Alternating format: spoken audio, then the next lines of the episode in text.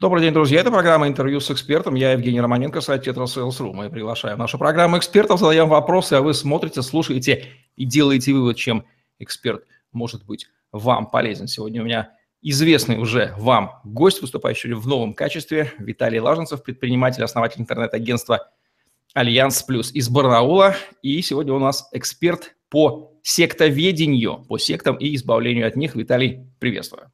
Приветствую, Евгений.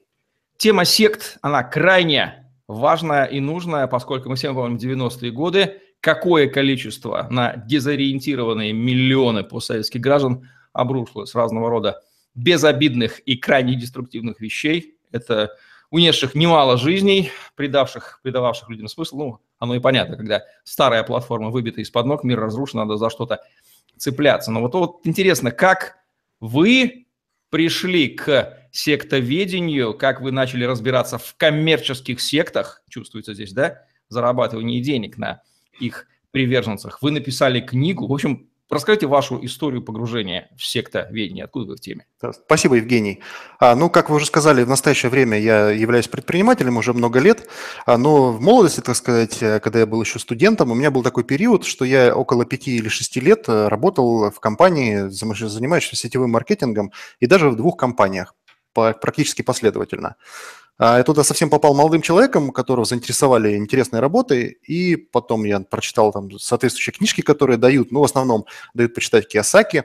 Мне это очень зацепило, заинтересовало, и, в общем-то, я обязан этому этим книгам тем, что стал, в конце концов, предпринимателем. Я понял, что мне интересно по жизни, и оставил медицинскую карьеру, в общем-то. Я учился тогда в медицинском университете и довольно хорошо учился. Ну, такое принял решение. А потом работал именно в компании сетевого маркетинга. А, это была целая эпоха в моей жизни. А, меня там очень заинтересовали люди, которые были номер один по сибирскому региону, и с годами они стали моими наставниками. Я стал им доверенным лицом, я до сих пор благодарен им за науку. Но вот а, после там некоторых моментов уже сложностей в самой компании, там часть людей уходила, и такое было, ну не то что предательство, там были ну, разные конфликты за много лет в самой структуре, потом и компания сама это ушла с рынка. Я с этими людьми как-то сроднился, сблизился и стал доверенным лицом. А, соответственно, я уже начал владеть информацией из высших эшелонов, так сказать, то, что обсуждается руководством этой компании. Компания была не маленькая, она сейчас уже не существует, но работала по всему СНГ, то есть там достаточно серьезно все было.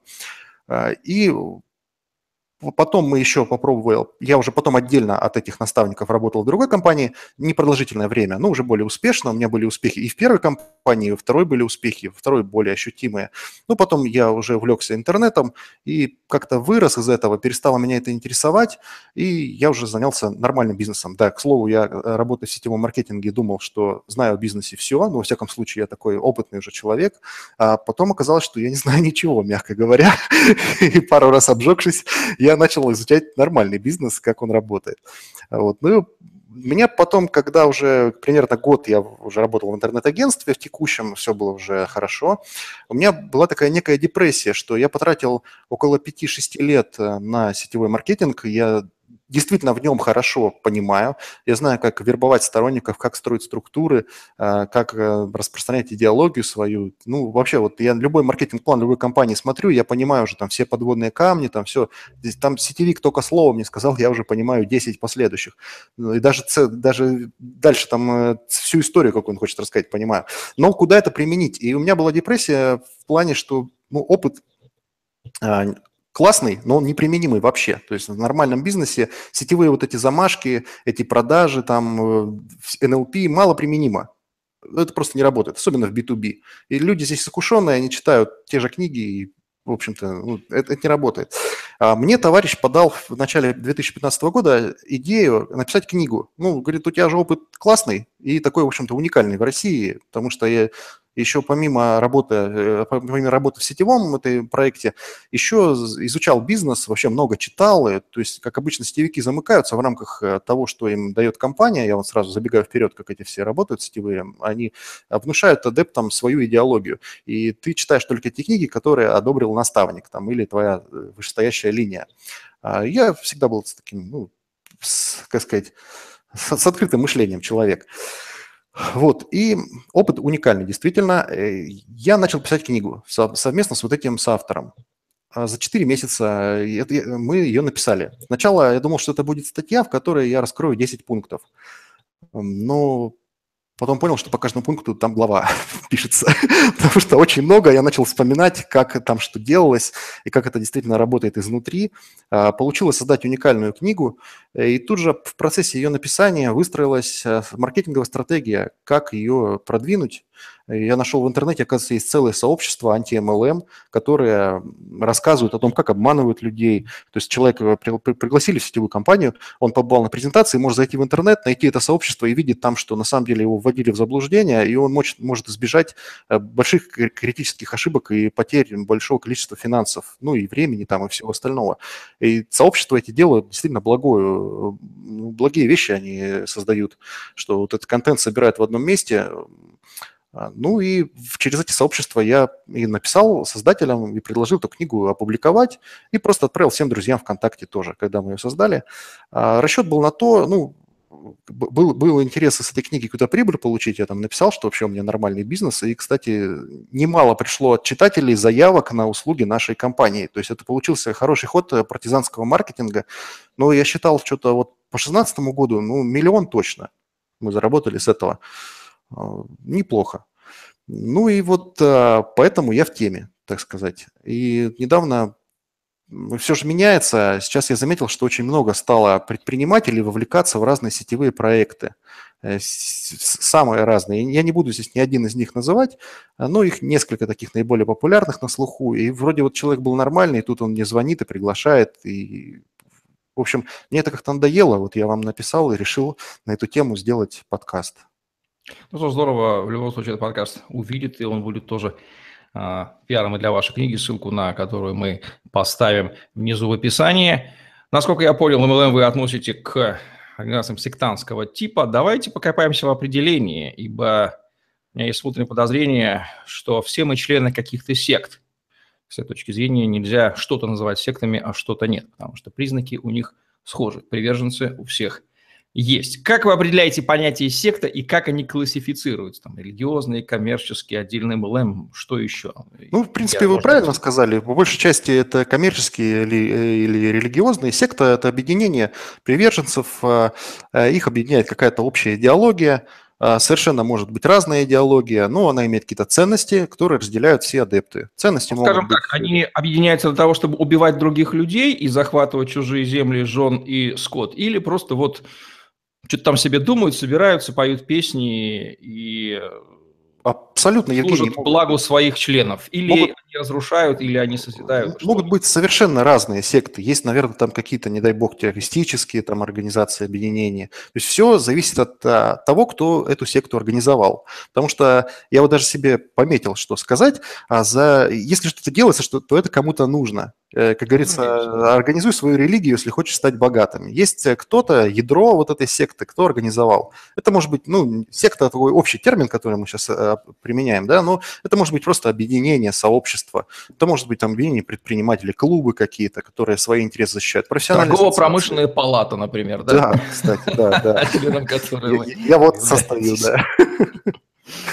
Ну, хуже всего, мы сейчас поговорим в узком, да, о религиозных сектах и о коммерческих. Коммерческие бывают там, ну, это товарные компании, которые продвигаются через сетевой маркетинг, либо это МММ, финансовые пирамиды, хайпы, а, биткоин. Давайте сразу цель. Цель коммерческой секты – это заработок ее основателей, да, за счет да. Э, ресурсов э, приверженцев. Которые... Да, заработок – это как материальные блага, так и какие-то ресурсы, социальные, кредит доверия, там и много может быть всего. Обычно сверхзаработки – это сверхприбыли. А религиозные секты? Религиозные секты обычно это тоже заработок. А, там все так гораздо сложнее, и вот я не владею информацией на уровне топ-лиц каких-либо религиозных сект, просто ну, не было у меня то доступа, поэтому я могу о коммерческих только говорить. Ну, Хорошо, по... давайте, давайте про коммерческие, тут более-менее все понятно. Значит, а в чем отличие коммерческой секты от любого другого объединения, созданного для извлечения прибыли. Ну, например, коммерческая организация или какого-нибудь потребительского кооператива. Там же тоже люди объединяются для меркантильных целей. В чем ключевые будут а, признаки? Ключевое в том, что коммерческие секты, они заинтересованы в привлечении неограниченного количества участников. Это самое главное, активная кампания по вербовке, активное навязывание идей. Там, ну вот вы уже сказали там про торгово-промышленную палату или другие, я во многих сообществах состою. Ну нет такой э, идеи фикса всех подряд завербовать, то есть там на любого то есть главный человека... признак втянуть как можно больше. Это задача прямо да. ставится, то есть как можно больше, как можно больше. Как можно это больше. первый признак и, э, секты. Второе – это жесткая идеологическая прошивка, то есть нужно человека отсечь от всех ценностей, какие у него были, и заменить это своими ценностями. То есть, ну, вот э, мы не будем не предпринимателя завлекать в торгово-промышленную палату. Зачем это ему надо? Это, это не его. А вот, допустим, в какую-то MLM-компанию, так сказать, я буду вот и любого человека вербовать, если я вижу, что у него, в принципе, есть деньги, да неважно, там, я, я, мне не важно, получится у него или не получится что-то с нами заработать, мне главное, чтобы он а, принес деньги, ну или купил товар, в принципе, тоже. То есть ставится задача после вербовки, чтобы он что-то вложил, отдал себя, ресурсы, время, деньги, привлек других да. людей, да, то есть от него начинает э, требоваться некое активное бесконечное действие по привнесению ресурсов в систему. Да. И следующее – это сама идеология. Это обычно какие-то авторитеты внутренние а, в сообществе, которых а, там, жесткое подчинение там или, так сказать, добровольно-принудительное подчинение их идеям, э, тому, что они говорят, какая-то внутренняя система действий. То есть, э, То есть такое... тоталитарность это называется, да? Мы подчиняем да, чужие стараться... действия неким строгому набору правил. Да. Регламентировать, регламентировать. И еще есть такая штука, как бомбардировка любовью, там э, такие вот моменты, когда тебе, когда ты, тебя вербуют, тебя все любят, обнимают и говорят, какой ты классный, все твои вопросы ты решишь, ты попал в лучшее место, ну и человек попадает попадает в такую некую эйфорию. Но это все, в общем-то, в рамках обработки идет.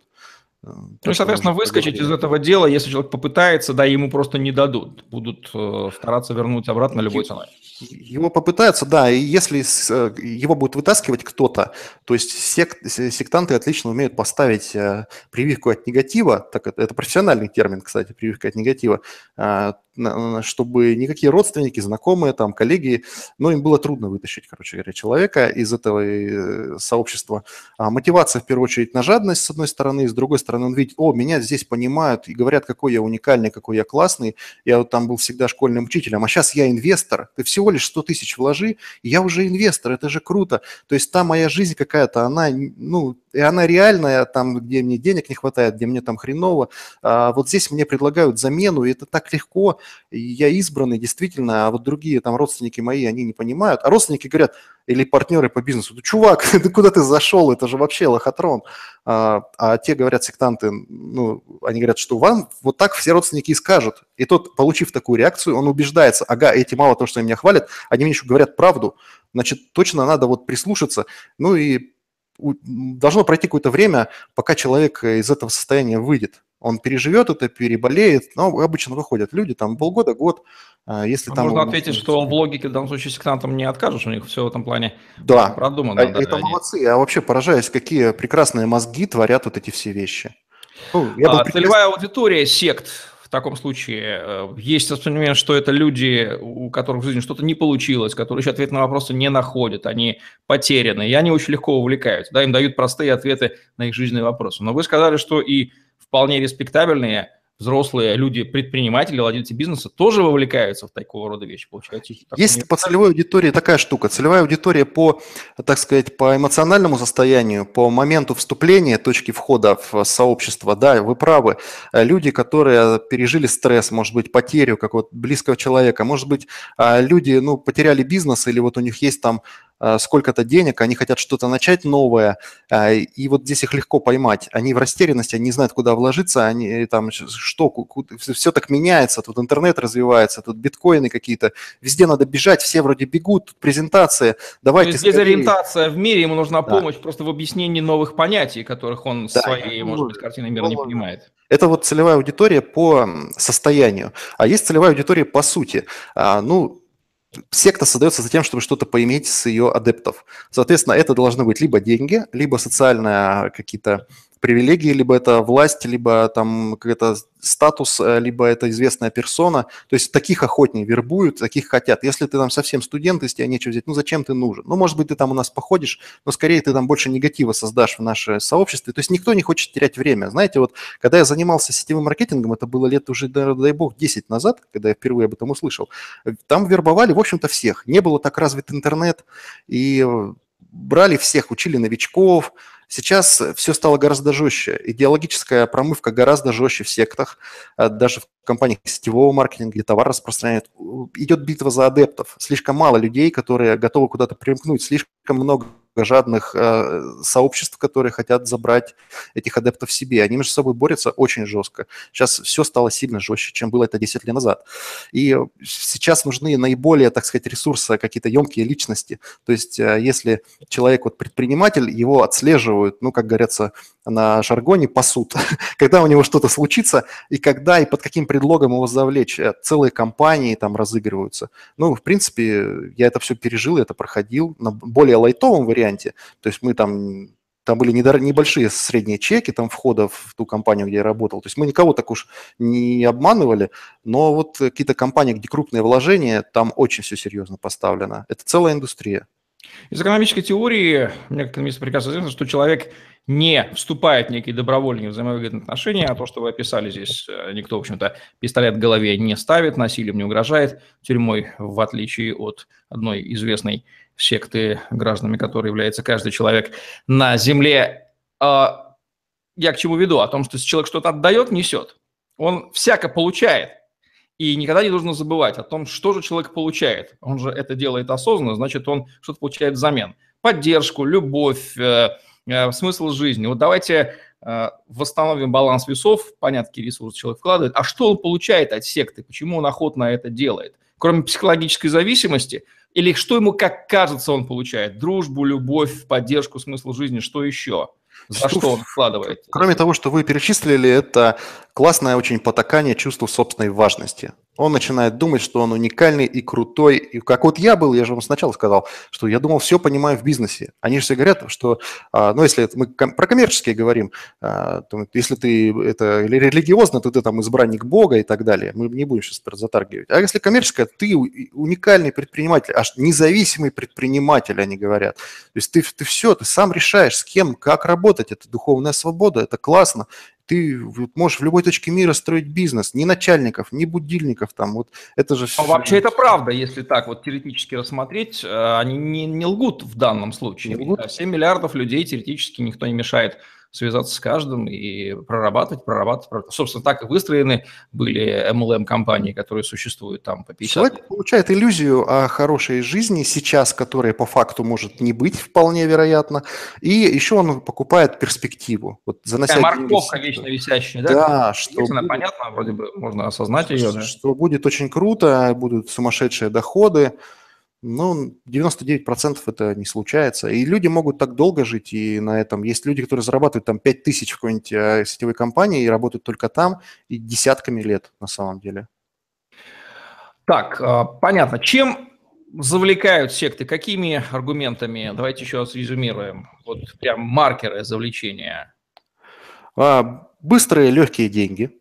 А. Б. Команда профессиональных предпринимателей, окружение богатых людей. Если ты изменишь свое окружение, то ты сразу там разбогатеешь, и все круто. Тусня – это следующее. Четвертое – это помощь людям, здоровье, распространение всяких оздоровительных продуктов. То есть мы оздоравливаем нацию, мы там что-нибудь делаем. А, значит, ну и амбиции – это реализовать себя как предприниматель, как собственник, быть независимым, свободный график, а, неограниченный потолок дохода. Блин, об этом не забывать, что это у нормального предпринимателя любого есть, и не надо за этим а, быть в секте. Они создают прекрасную зависимость, которую человек воспринимает как независимость. На самом деле MLM это не бизнес же. Ну, э, вот, Евгений, сами посмотрите, э, что по факту бизнес, может... Бизнес-модель и там, и там понятна. Она не является тайной. Если в централизованной структуре мы собираем компанию, создаем некую ценность, начинаем ее маркетировать, продавать, в случае с MLM у нас есть товар, у нас есть э, готовая маркетинговая методика. Бери да молоти, как говорится, обрабатывай каждого, кто попадает тебе в поле ну, зрения. Ну, это прекрасная модель ясна. Это особенно для владельцев. Это прекрасная модель. А рядовой исполнитель, он агент. Его договор, он ничего не гарантирует с компанией. То есть он э, может покупать, как в большинстве случаев он имеет право только покупать продукцию, используя по своему усмотрению, и может быть претендовать на процент, но это даже в договоре не пишут, на процент с нижестоящих уровней. Вот это Тем все, менее, он понимает владеет. свою механику заработка, и заметьте, рядовой сотрудник компании, работающий на зарплате или агент по продажам, он точно так же понимает всю механику заработка. Я не думаю, что он сильно думает, что он работает на владельца, либо даже он думает об этом, потому не скрывается, но отношения между владельцем компании и сотрудником тоже понятны. Дорогой, ты работаешь на меня по такому-то механизму. В, в MLM ты работаешь на меня по такому-то механизму, ну, ты работаешь на компанию, то есть по другим соусам. И там, и там бизнес-модель понятна, и там, и там кто-то кому-то служит, как говорится, сложно придраться к бизнесу. И более того, это рабочие совершенно модели. Мы знаем, что компании существуют там по 50 лет, те же Amway, и они дали кому-то заработать. Вопрос, да, там Вопрос в том, что по факту, если что-то случается, то эта защита крайне слабо работает. То есть нет защиты, дистрибьютор этот ничем не защищен. Ему ничто не гарантировано, никакой ни доли есть, нет, ничего. Он агент, у него агентский договор, его могут выпнуть в любой момент. Ну, как и а, сотрудника уволить тоже. Как, как и сотрудника, да. Но это же не бизнес. Бизнес, когда ты владелец, правильно же? Давайте так, бизнес – это то, что несет ценность миру. MLM несет некую ценность миру, да? Несет. То есть она товар, а, конечный покупатель товар за деньги получает, получает. Кто-то ручками своими несет, несет. Вот с точки зрения препарирования бизнес-модели, я думаю, что мы э, не сколько очерним MLM, сколько мы вскроем э, обычную компанию и отношения внутри. Там она, она мало чем, по большому счету, отличается. И слава богу, и там, и там добровольцы. Мы начнем рассматривать какие-нибудь государство или ведомство, да, там мы вообще найдем чистый, чистый грабеж, ну, вообще совсем будет плохо. Вы, вы же сотрудником, у вас есть наемные сотрудники? У меня вот есть. Я же им не говорю, что, товарищ, ты на меня работаешь, но у тебя собственный бизнес. Я говорю, ты на меня работаешь. Согласен, здесь есть, есть, есть подмена, есть, есть подмена, подмена понятия. Это подмена. Если, понимаете, человек может, а, самое это плохое, он может потратить там 10 лет на то, чтобы построить эту сеть. Ему платит компания, пускай обязана заплатить миллион. И что-то он как-то думает, может, я на покой как-то отойду, вот пассивный доход же, а, кстати, это еще замануха одна. А, и тут владелец понимает, что-то не работает он, а денег хочет, мне платить жалко. А под любым предлогом он его выпнет и ничего не обязан ему никак компенсировать. То есть, а человек думал, у меня бизнес, а по факту, ну, он ИП, он может быть даже ООО, он может быть там, ему компания платит бонусы, там, зарплату на этот счет, но он, он ничем не владеет по факту. И когда Здесь вот проблема это... того, что человек неправильно понимал свое состояние, да. он поверил, да, он просто не удался заключить мозги и понять свой истинный статус. Здесь, а, наверное, да, проблема да. к э, его собственной юридической правой. Так, так, так в большинстве оно есть. И, то есть, по факту, он не владеет никакими активами. В случае, если все эта схема остановится, у него не остается ничего. Ни одного актива. А единственный актив сетевики, если кто будет смотреть, они говорят, ну у меня же команда, вот, команда людей. Но они к тебе никак не привязаны. Они не обязаны с тобой идти. И более того, они, скорее всего, у него остаются навыки, у него остается понимание, у него остаются навыки коммуникации. Вы же, когда вот ушли из э, MLM, вы же с огромным опытом ушли, да? Можно ли это считать активом знаний и опыта? Это безусловно. Да, вы можете воплотить его в любой другой сфере. Вы как минимум научились коммуницировать, как минимум устанавливать быстрый контакт, активным продажам. А этот навык, он в любом бизнесе э, прекрасен. Вот. Ну, заниматься MLM можно, зарабатывать в MLM можно.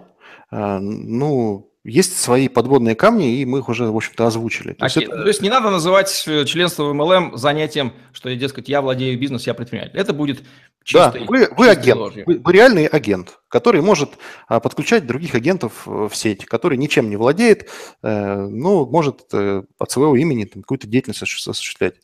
Окей, вот человек начинает нас вербовать. По каким признакам мы это понимаем и как ему тактично отказать, если не хочется разрушать отношения, либо нужно разрушать, если человек совсем перегибает, перегибает палку, ну или как пресечь разговоры о секте, если мы там, в разных с ним весовых категориях находимся. Начальник, ученый. Хороший, отличный вопрос, с которого и начался, собственно, этот подкаст.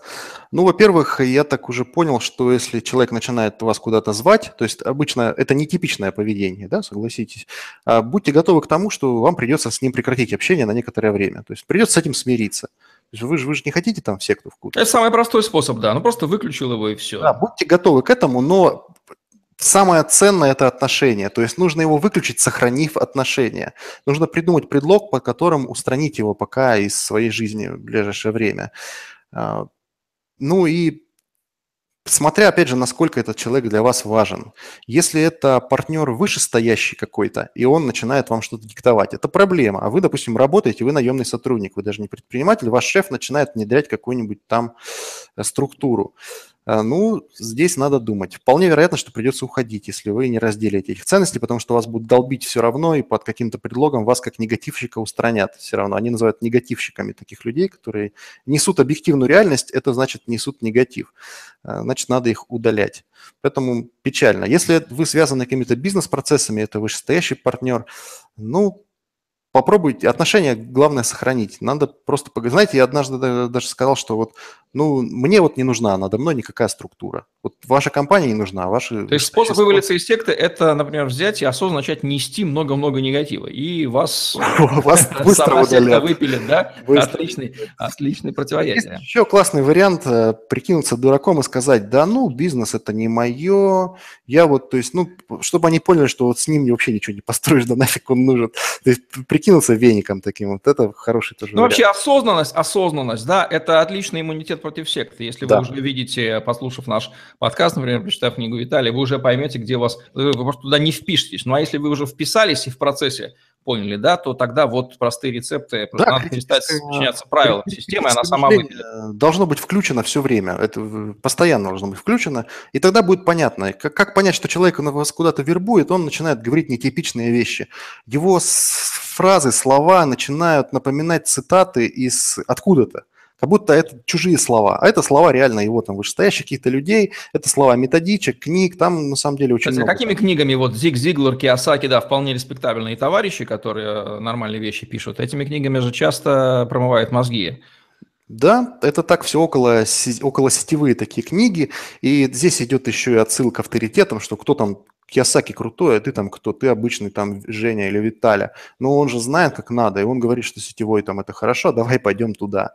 Или там, ну это любая секта, в любой секте есть фронтмены, которые ее представляют, и это определенное давление авторитетом, либо привлечение третьей стороны. В книге прочитайте, если хотите, там я про это писал. А, если мы готовимся к переговорам, собираем информацию о человеке, по каким признакам мы можем предположить, заподозрить, что человек состоит в секте, что он такого будет интересного делать, себя вести, иметь какие-то атрибуты? Это очень интересно, и сейчас, слава богу, это хорошо отслеживается. До переговоров э, загуглите про него информацию максимально, соберите и посмотрите, что указывает на то, что человек распространяет какую-то идеологию. Это может быть не обязательно сетевой маркетинг, это может быть секта, связанная с распространением йоги. Очень много таких историй. Вот эм, на это привлекают. Там какое-то волонтерство, здоровье, а, какие-то практики духовные, психологические практики, какие-то учения. Вот, вот это значит, а, если он где-то бывает на таких семинарах часто, что-то там комментирует, постит у себя в соцсеточках, есть вероятность, это вот первое, то есть содержание и характер контента. Если он начинает там какие-то изречения публиковать, там, например, классическое, что, ну, если агрессивное, там, а вы до сих пор работаете на дядю, как вы до сих пор не поняли, что вы обогащаете дядю, а вот есть возможность легко начать свой бизнес, но если такое у него есть, там, постится, ну, это прям клиника. А есть более скрытые сигналы. Например, эм, человек просто пишет какие-то свои мысли, ведет блог, есть высока вероятность, что он какой-то приверженец чего-нибудь. Следующее – это командность. Если он в каких-то командных мероприятиях участвует и пишет, мы с командой там сделали то, набираем в команду, а, то есть какое-то привлечение сторонников в широком смысле есть риск и вероятность, что он э, в какой-то стоит организации. Еще это частые путешествия. То есть если у вас сложилось впечатление, что человек часто путешествует по городам, вроде без какой-то причины, но вот завтра он в другом городе, послезавтра в третьем, потом в Питере, потом в Москве, потом в Новосибирске, потом где-то непонятно, то есть по какому принципу он выбирает города. Но у человека, если нормальный бизнес, у него там, ну, три филиала, четыре, он более-менее по одному маршруту. А если он из маршрута в маршрут, там, завтра там Алейск, послезавтра Бийск, там, Барнаул, потом там Тюмень, да кто угодно летает, значит, он, возможно, там вербует сторонников и строит там структуры или там какие-то семинары участвуют, что-то. Если он еще слишком сильно ссылается на авторитеты, в соцсетях пишет такой контент, что вот там мудрый сказал то-то, ну, есть риски. Вот, при, примерно так. Фронтмены очень сильные личности, которые прям, они психологически сильные, даже не лидеры, завораживают, пригвождают. Как э, его распознать, что вот это вот, вот это главарь, и противостоять их психологическим приемам? Ну, обычно главаря вы сразу увидите, если вы придете на какую-то встречу. Обычно секты, они не только вот ли, э, формат продвижения, это телефонные либо личные переговоры, это какие-то организ... э, какие семинары. То есть вот еще один признак, если вас начинают звать на какой-то семинар там по бизнесу, придет какой-то интересный человек, там есть скрипты на полном серьезе, это все прописано, это в книжке я написал тоже, то значит вы этого человека узнаете. Он, ну, перед ним есть некоторое преклонение со стороны других. То есть не то, что там на колени падают, но его считают наиболее опытным, наиболее умным, и как вот он скажет, так и будет. Ну и, как правило, от него еще что-то реально зависит. Например, если он вышестоящий, то от него зависит и доходы, и преуспевание там, всех нижестоящих э, дистрибьюторов данной структуры. Вот. Фронтмены, ну, надо понимать, что фронтменами – там звезды снимаются в рекламе сетевых компаний регулярно. Надо понимать, что э, если что-то происходит, это кому-то нужно. И все делается за деньги, и все делается в основном для привлечения денег. Это просто рычаги. Включайте э, критическое мышление. И второе, ну, как бы взрослым, самодостаточным людям как-то смешно вестись на авторитеты и думать, что вот там, если вот эта вот барышня, там, звезда мажет уши данным кремом, то мне надо срочно его покупать мешками и вступать в данную организацию. Ну нет, то есть если ты самодостаточный человек, ну ты в своем деле профессионал. А эта звезда, она там в своем, она продает свое время, торгует своим именем и снимается в рекламе, зарабатывает так деньги. А ты вот там сайты делаешь или там, не знаю, журналистом ты работаешь. А, кстати, в этом есть хороший стимул, чтобы, ты, чтобы не подкидываться на слабо, на вот эти вот на эти заявления от фронтменов. А, работать над собой стоит и уважать себя. То, что ты профессионал в своей сфере, ты предприниматель. Ну, хорошо, что вы там звезды, вы там рекламируете. Да что хотите вы рекламируете? Ну, я-то вот, Виталий, я занимаюсь своим, у меня куча своих дел. А, еще, кстати, хороший способ – это сказать, как сделать так, чтобы отстали от вас и не возобновляли переговоры о секте – ну и с, фронтмен, с фронтменами это тоже работает. Ну вот у меня свое дело, я владелец. Вот я по документам там учредитель ООО. Что вы мне можете предложить? У меня все прекрасно работает. Зачем я буду тратить время на а, заработок вашей организации, обогащая еще и вас? Я прекрасно работаю здесь. Кстати, а, на это тоже есть отработанные. Вообще у них они классно работают с возражениями, это действительно блеск. А, редко какие продажники так могут. Например, если ты говоришь, у меня бизнес более рентабельный, чем ваша контора, а вам говорят, ну, если у вас более рентабельный, вы расскажите, может быть, я к вам вступлю, буду инвестировать в ваш бизнес, раз вы более рентабельные. Ну, а раз, если нет, типа, то вступайте к нам, потому что у нас круче. Вот я как-то на такое сказал, что, ну, ребят, да нет, спасибо, я как-то вот сам учредитель, мне не надо никаких больше партнеров, если у вас мозгов не хватает сделать что-то рентабельное, то работайте там, где вы работаете. Кстати, Но нужно отметить, что члены секты, они обычно очень идейно увлеченные люди, в отличие от продавцов да. обычных компаний, да. которым наплевать, по большому счету, что они продают. Здесь а их влечет... за идею, за идею, поэтому у них... Не только за идею, за это жадность, это желание, чтобы сеть работала на тебя, структура, созданная тобой, работала на тебя, ты когда-то там ничего не делал и баклуши бил. Я еще хотел сказать о рентабельности. А, с предпринимателями прикольно говорить об этом. Рентабельность сетевого бизнеса любого в пределах 10%. То есть ты получаешь, например, э, тысячу долларов на руки, ну, за вычетом налогов, ты снимаешь со счета как ИП. А чтобы такую сумму получить, ты за месяц или там календарный какой-то период э, должен э, обеспечить объем в 10 раз больше лидер любого звена, от самого маленького до топового. И это 10%, но это фигня. В принципе, в услугах рентабельность гораздо выше. Да есть много бизнесов. Там есть, я понимаю, что есть там серьезные бизнес с большими оборотами, где 10% это даже много. А, ну, когда там у тебя оборот там миллион рублей, например, получать сотку, это как-то скучно. Но, с другой стороны, здесь издержки на вход э, человеку не нужно ни офисы, ни сотрудники. Он как, как, а, имеет да, как? маркетинговый план, Здесь когда как, проще, Евгений? Проще начать, да? Э, проще, проще начать, да, если у тебя там соточка есть, тебе хватит а, начать точно почти любой проект. Ну, здесь много все равно расходов. Это и связь, это, это командировки, это семинары, которые постоянно проводятся, они платные. То есть секта такая штука, которая зарабатывает на своих адептах все, что может. Продавать им стартовые комплекты, пожалуйста, продукцию, пожалуйста, а, плюс пройти тут же семинар, тут же в своей же компании съездить куда-нибудь отдыхать, в общем-то, за свой счет. Если что-то компенсируют, ну прекрасно. Просто подавляющее большинство мероприятий какое-то платное. Ну, ну, они, люди и так тебе приносят деньги. А зачем на них уже зарабатывать? Но фишка в том, что если они приносят, они, у них уже есть такой рефлекс отдавать деньги вот туда. Они понимают, что они, их же говорят, это инвестиции в себя и в твой бизнес. Там такие шикарные подмены понятий, что это же вообще. И поэтому ну, грех на них не зарабатывать. Я, есть э, коммерческие вот эти культы, где не такой большой процент с маркетинга-то идет, в принципе, ну 10%, а топ-лидеры хвастаются миллионными чеками. Они зарабатывают на мероприятиях. Там аренда зала, допустим, 50 э, тысяч, а они там собирают народу и снимают миллион выручки в один день. Этот миллион просто распределяется между спикерами, которые нам выступали, и рассказывали истории о том, как они с нуля начинали, там э, голые басы, и сейчас они такие крутые. Это на полном серьезе, я хочу это в эфире на всю страну сказать. Можно ли черпать из э, сектантов клиентов или партнеров, вести с ними дела и как это делать? Безусловно. Э, здесь из двух частей тогда отвечу. Во-первых, насчет э, целесообразности с ними общения, во-вторых, по поводу уже конкретно каких-то партнерских вещей. Первое, целесообразно, потому что люди из коммерческих культов все-таки вываливаются. Ну, поработал там человек с бизнесом, его заинтересовали, привлекли. Он там поработал годик, он ушел оттуда. И уходит он обычно в состоянии некой депрессии.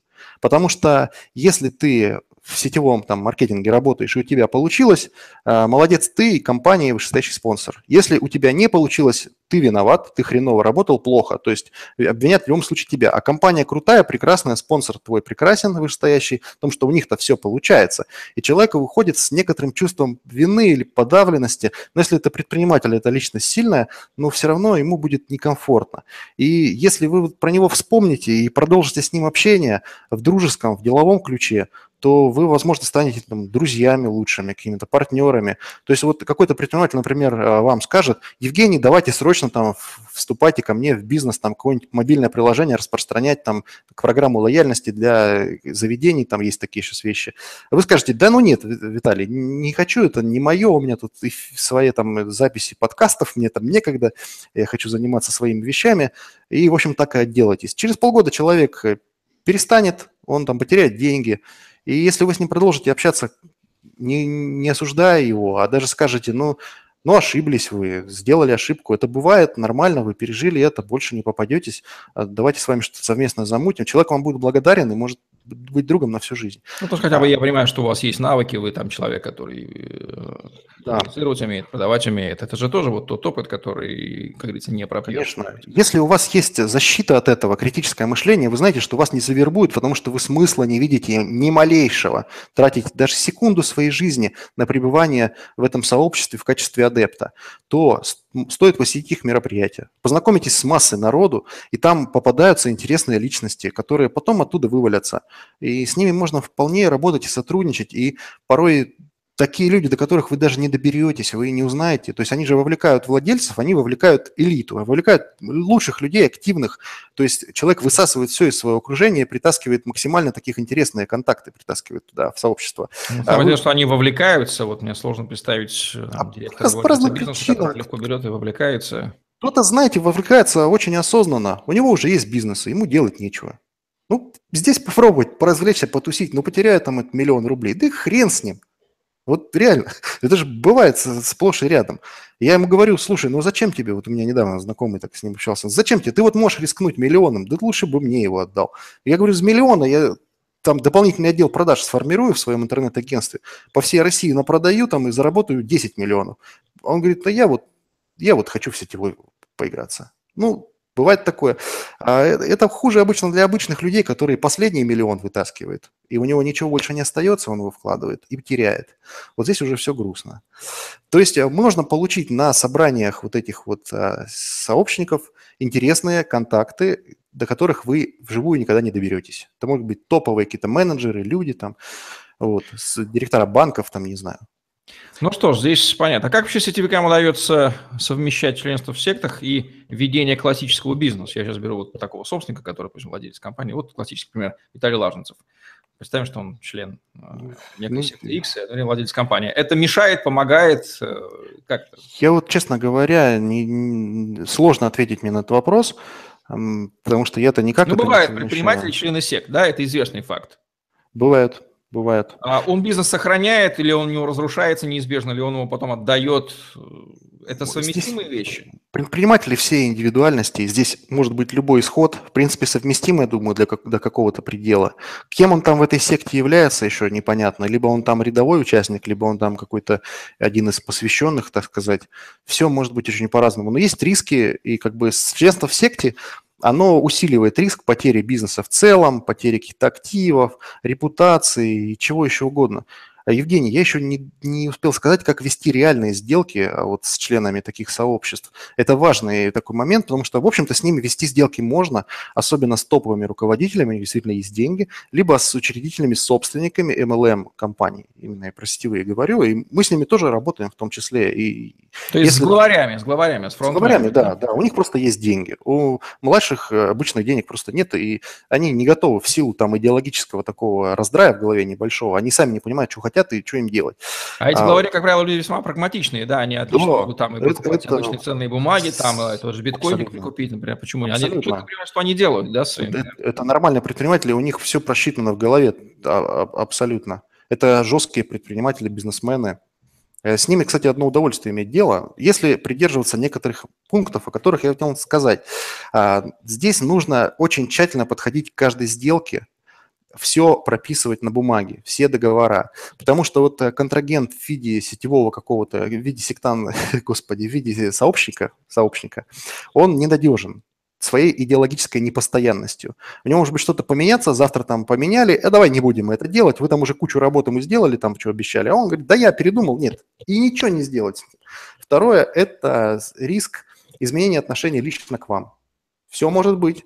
Он-то хочет вас привлечь, он будет вас звать к, к себе, то есть любой контрагент. А он преследует, он преследует цель еще там сделки сделать, но еще и завербовать, естественно, да, это... Конечно, ну, я, например, делаю, я, например, делаю мобильное приложение для какой-нибудь там сетевой компании. Они хорошо готовы заплатить, вопросов нет.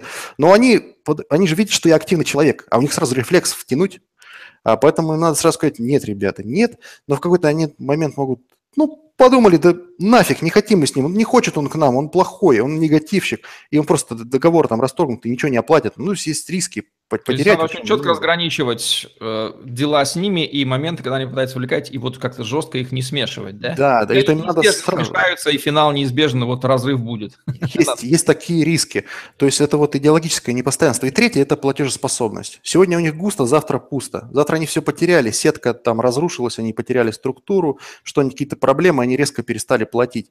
То есть вот это такие факторы риска.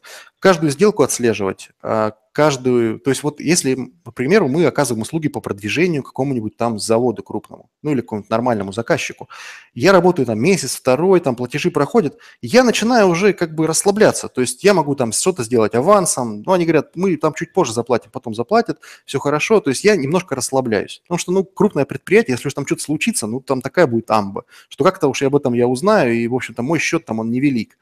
А в, в этом случае есть риски, что все поменяется там, послезавтра, неожиданно.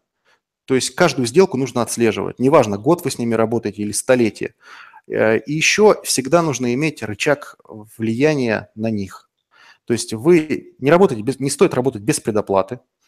А, если что-то выполняете, всегда должна быть. ну, мне проще всего, опять же, на сайтах пояснять. То есть я, допустим, готовый проект я не отдам, пока со мной полностью не рассчитаются. Потому что я отдал, не рассчитались, и они потом никогда не рассчитаются, и потом вообще эта вся контора закроется и так далее. В общем-то, вы сейчас говорите про обычные бизнес-риски, которые чуть-чуть более специфичные чуть-чуть в случае да. с э, сигнантами. То есть это здесь Америка не открывается, риски вообще. Ну, да. Доверять, они... доверять этим товарищам нельзя... Очень тщательно, очень тщательно. А еще в-третьих, они, если вы занимаетесь чем-то, они будут искать постоянно, где дешевле, постоянно. То есть, ну, э, некоторые предприниматели, они понимают, что есть дешевле, но они видят качество работ, и они готовы с вами работать.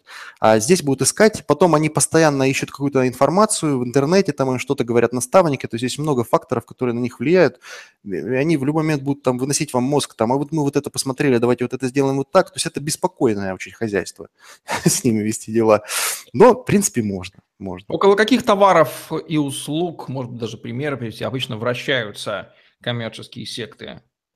Как правило, это биологически активные добавки, продукция для здоровья, либо косметические средства. Это так, что касается новых технологий, всякие там мобильные приложения. В последнее время, да, это тоже пошло. И, в общем-то, это, в этом есть определенная дань времени и замануха, что вот э, что ты там будешь баночками заниматься, там, я не знаю, а вот э, здесь как-то Виталий, он уже в IT-теме, вот давай как-то это современно. И там, знаете, бабушки, домохозяйки покупают эти приложения, устанавливают. Это Но, с другой стороны, они знакомятся с технологиями, как говорится, войну с интернетом. Цена этого знакомства высока, правда, оказывается. Да, или там куча, вот продают там за 20 тысяч рублей какая-нибудь там несколько приложений там на диске, которые можно в бесплатном доступе найти в интернете и работать. Потому что они продают неподготовленной аудитории. В целом, целевая аудитория для коммерции коммерческих культов, она неподготовленная. Но она вот. неграмотная, будем говорить прямо. Грамотная, она да. просто вот такая сырая аудитория неофитов, которые бери да упаковывай, обрабатывай. Я вот поражался, знаете, вот в сетевом, когда маркетинг еще работал, я приходил к реальным предпринимателям, и я же, ну, как бы разумный человек, я понимаю, что занимаюсь бизнесом. И, значит, надо привлечь людей, которые уже профессионалы. А они мне под разными предлогами посылали нафиг тактично или не тактично. Ну, в общем, не имели дела. Я всегда удивлялся. А мне вышестоящие люди говорили, ну, они просто не понимают, не разобрались. На самом деле, когда я стал, уже сам разобрался, что называется, я сам стал таким. То есть э, грамотная аудитория не пойдет туда. Ну, или пойдет там, товар купит, если им реально товар этот нужен. То есть для каких-то своих целей. В том числе элементарный уровень просвещения и понимания, с кем мы имеем дело, это уже хороший иммунитет. Ну, осознанность, да, да. анализ, Осознанность. что происходит. Бизнес-модели, а что эти люди делают и зачем они делают, и зачем им я, чего они от меня хотят. Говорят ли они о том, чего я должен для них сделать сначала? Ага, зачем это делается? А что я взамен получу? Вот такой вот элементарный логический анализ или вопросы, они либо обнаружат вас э, понимающего, и вы перестанете быть им интересны, да, либо вы поймете для себя, и они вам перестанут быть интересны. Да, но при этом, опять же, чтобы сохранить отношения, не стоит, э, особенно человек-новичок пришел, и вот он к вам пришел со своим предложением, он состоит в сообществе, недавно там с восторгом рассказывает, не надо ему говорить, что это хрень, там, что давай, надо тактично, потому что время изменится, э, и, в общем-то, получится еще с ним хорошие отношения наладить. Кроме того, его учат тому, что сейчас будет негатив,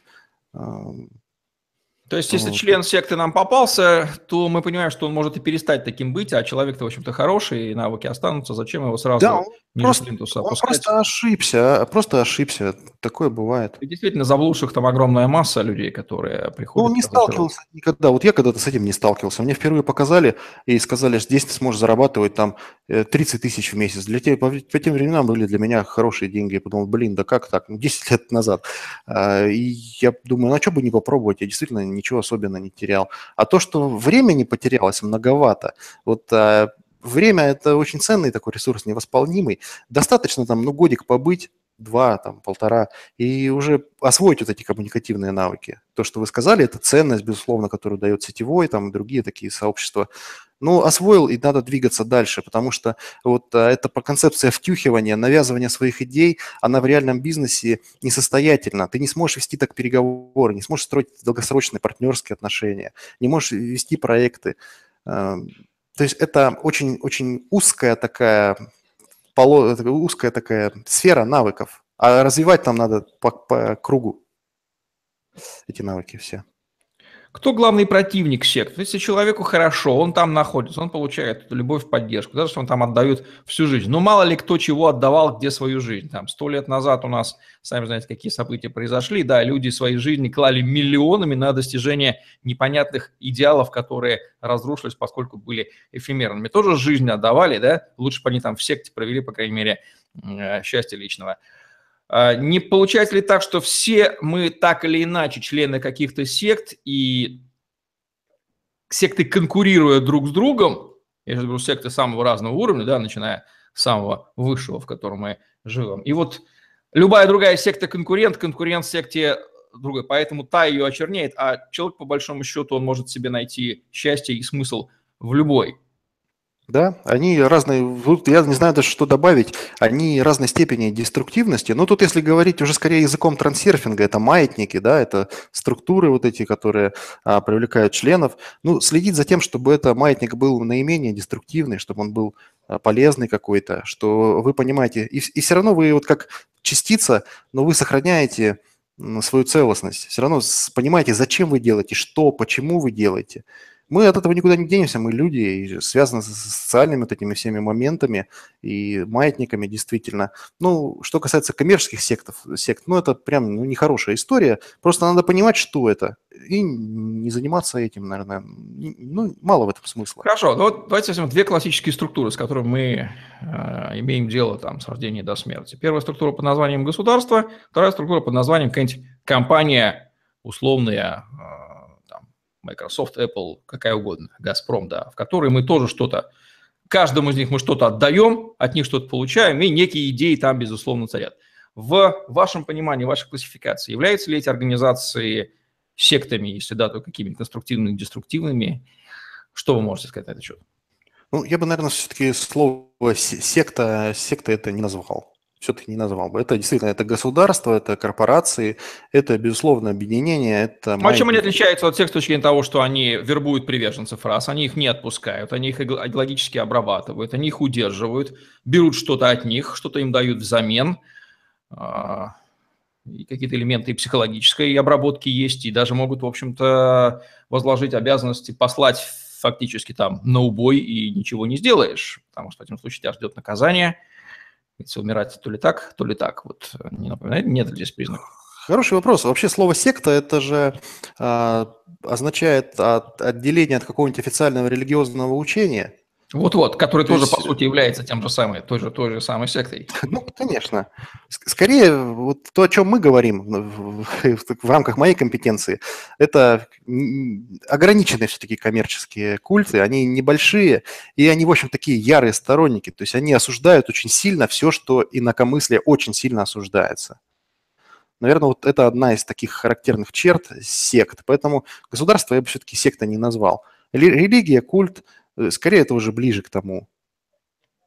Ну что ж, будем понимать, ну, что маятники, да, вот очень хорошо здесь про трансфер мы вспомнили, потому что маятники везде стоят. Если мы четко видим некий Грегор маятник, который пытается нас завербовать, что-то от нас получить, то мы должны это понимать, осознавать и понимать, приклеиваться к нему, не приклеиваться, оседлать его, не оседлать. Маятники есть тоже такие структуры, и с ними же тоже можно работать. Его можно провалить, а, можно, его, можно ему противостоять, сделав какой-нибудь очень какой-нибудь неожиданный выпад. Это известные же рецепты, описанные в том же трансерфинге. То есть легко, запросто пришли на заседание MLM секты, надо отвалиться. Выкинули какой-нибудь крендель, да, который, ну, сами и выбросить. Можно, можно, знаете, просто замаскироваться под добропорядочного члена маятника. На самом деле ты делаешь... Ну, а вот, а по сути, предприниматели – это не бунтари, это же бунтари против секты. Мне вот с детства внушали, там, ходи в школу, работай на по какой-нибудь работе там, и где бы я был сейчас на этой работе, и что бы я имел так, господи. Поэтому можно сказать, что... Вот вы создали да. свою работу для других, да, вот вместо того, чтобы стать членом одной секты, вы создали такую, ну я сейчас, конечно, немножко шучу, да, свою маленькую, тем не менее вы хозяином являетесь, и Конечно. у вас есть свои приверженцы. Видите, очень тонкие грани. Я еще что хотел бы вам сказать. Есть э, некоторые стоп-сигналы, которые, если вы слышите, вам человек доносит, это предприниматель или кто-то, э, то стоит сразу отстраниться. Э, это Фраза признаки... словосочетания, да, давайте их назовем. Фраза, да, например, у вас сейчас последний шанс, только сейчас – вот как только вам пытаются ускорить принятие решения, скорее всего, что это вас вами манипулирует. Ну, вас, создание, вас, создание а, цейтнота по времени, да, э, правило да, дефицита, дефицит, дефицита, да, да, да, да, это вот первое. Ну и второе, это слишком большое количество историй. Истории сетевые, сетевики, к примеру, они их пишут о продукции, делают. Там, ну, сторителлинг вот известная маркетинговая вещь, она прекрасно применяется в любом бизнесе. Но когда их вот через чур прям история за историей, то есть хороший грамотный сетевик, который вербует вас, он будет говорить истории за историей. Причем он подберет, он увидит, так, Евгений, э, человек такой респектабельный, симпатичный, ухоженный, надо ему рассказать, как вот про таких же людей, как он, такие вот байки, чтобы он понял, что и я смогу, и у меня получится здесь преуспеть. А если там бабушка, надо бабушке другое рассказать, там есть целый арсенал. А вот если слишком и много историй, ну, это да. А вообще ну, как бы не, нельзя злоупотреблять сторителлингом. Особенно в B2B, кстати. Крайне осторожно. Лучше говорить за себя. Тут очевидно, что в сектах, по крайней мере, вербовщики скапливаются люди с э, хорошими коммуникативными навыками и навыками активных продавцов. И если вам удастся их перевербовать из идеологии их секты в свою компанию, то можно заполучить отличного сотрудника. И мы понимаем, что огромное количество заседаний искренне заблудших людей там скапливается, которые можно их брать на карандаш. И, ну вот Абсолютно. сам факт пребывания в секте, он бросает тень на человека, уже нужно его там заносить в э, некий серый список а, и его деле обычно, ставить крестик. А, а, а, обычно, к сожалению, бросает. Обычно бросает, и это потом припоминается. Есть следы в интернете, что он где-то там был. Человек обычно бывает в эйфории, он начинает писать там посты такие, там писать в личных сообщениях людям, или сам говорит, что вы там неудачники, вы ничего не понимаете. Там. И на самом деле он может выжечь все свое окружение, серьезно попортить отношения с людьми. Это вот минус, да. И можно репутацию действительно тоже попортить. Особенно ты же вступаешь вот в компанию, привлекаешь людей, а компания лопнула, да, и люди потеряли деньги. И вот это очень-очень плохо. Я знаю, машины жгли там у людей даже в Барнауле у меня, и не только, потому что это с завидным, с завидным постоянством эти конторы закрываются, э, и, в общем-то, люди теряют. Поэтому это очень плохо может быть для, для репутации. Есть какая-то географическая привязка сект, вот, например, вы там ближе к азиатской части, там может что-то с востока идет, в европейской части России другое, или это вещи очень интернациональные? Что здесь вот заметно? Где, где как попадет лидер, ну, где, то есть сетевые вот эти все секты, они держатся на лидерах. Вообще это основная боевая единица, так сказать. И здесь уже где получится завербовать, как получится. А, ну, как-то исторически сложилось, что в России, вот, например, очень сильно развита эта история в Новосибирске. Там очень много у нас вот рядом. В Барнауле как-то меньше. Барнаул известен тем, что здесь рождаются такие мощные лидеры, которые потом куда-нибудь уезжают э, работать. А, например, в Казани это сильно развито еще там в ряде некоторых городов. То есть как-то вот ну, территориально есть. Меньше в маленьких городах этого всего. Все друг друга знают, все, кто занимается вот какими-то такими сообществами, они там сидят уже и редко переходят из сообщества в сообщество. Но вообще, а конечно, ли, надо вербовать. Может ли человек вообще не принадлежать ни к какой э, секте? Ну, настолько быть просветленным, вот по каким? Это отшельник в, в Восточном лесу, такой поймавший Дао, или... Ну, ну, наверное, только отшельник, да, потому что все равно мы в каких-то сообществах состоим. Вопрос в том, насколько яро мы отставим эту идеологию. Или мы состоим, да, мы имеем в виду идеалы вот этого сообщества, мы их уважаем, а, мы там ведем себя, соответственно, с ними, но думаем про своей головой. То есть, ну, ну я веду бизнес, развиваю. Все равно а, сам стратегию просчитываю своего предприятия. Как я буду развиваться? Я могу там ну, советоваться, общаться с коллегами. Ну, я считаю, достаточно самостоятельно все делаю. То есть нет кого-то над тобой, кто руководит, заставляет.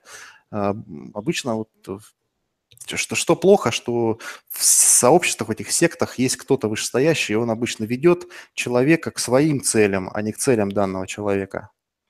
Цели ну да, очевидно, что либо вы а, в этой жизни реализуете свою мечту, либо работаете на реализацию чужой. Вот такая вот дихотомия, и хочется завершить наше интервью фразой. Ну, можно, можно, знаете, еще тоже секундочку, можно на свою мечту-то работать. Даже работая по найму, все равно вкладывать, вкладывать в себя, учить знания, а, э, знания новые осваивать, новые сферы. Некое ограниченное время, да, для плеча. То есть пожизненная работа по найму на кого-то, она не будет работать на свою мечту. Это точно Хотя надо конкретно. И бизнес можно создать свой, и без стартового капитала все это делается. Надо расширить немножко сознание и не вестись на первое попавшееся предложение. Настоящий бизнес, кто вас будет стоять на улице и звать вас присоединиться к, настоя- к реальному успешному бизнесу? Ну, что там дурака валять? Да никто не будет.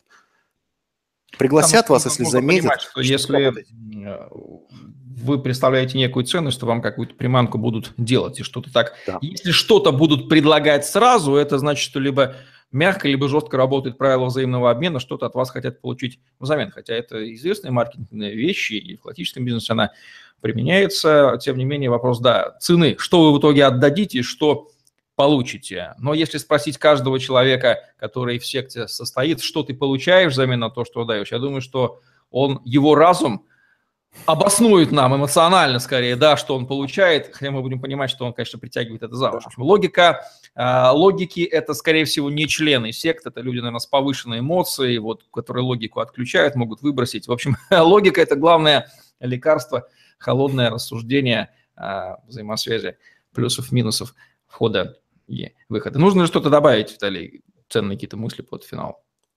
Ну, из ценных мыслей, друзья, сохранять отношения в деловом мире, в жизни, сохранить отношения лучше с любым человеком, это очень дорогого стоит. Ну, во-вторых, э, все-таки критическое мышление и осознанность. Понимать, зачем вы, что делаете, в каком проекте вы участвуете, что вам это дает в перспективе, что, какие риски вы несете.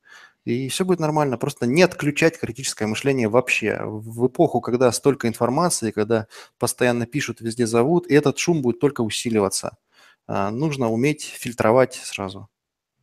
Итак, осознанность, грамотность – это лучший иммунитет противостояние разным деструктивным культам. Понимаете, что от вас хотят, что, чем вас привлекает, какую цену вы э, заплатите. Ну и э, хочется произнести фразу Кастанеда, известную, как правило, человек не осознает, что может выбросить из своей жизни все, что угодно в любой момент. Очень хорошая друзьящая фраза, если чувствуете что логические аргументы иссякли. Вот вам последний логический аргумент. Взяли да выбросили, отказались. Хотя это требует больших волевых усилий. Понимаете, что рекомендации Виталия, человека опытного, помогут отличить деструктивные секты от нормальных сообществ, которые нам нуждаются. Все-таки человек Коммуникатор в обществе, он взаимодействует. Ссылку на книгу Виталия вы найдете внизу в описании под этим видео. Была программа интервью с экспертом. Виталий Лаженцев, Евгений Романенко были с вами. Лайк, комментарий, подписывайтесь на наш YouTube-канал, чтобы не пропустить новые интересные видео с нашими, с вашими любимыми экспертами. У нас не секта, у нас просто контент, проект. И будьте осторожны. Всем удачи, всем пока. Удачи.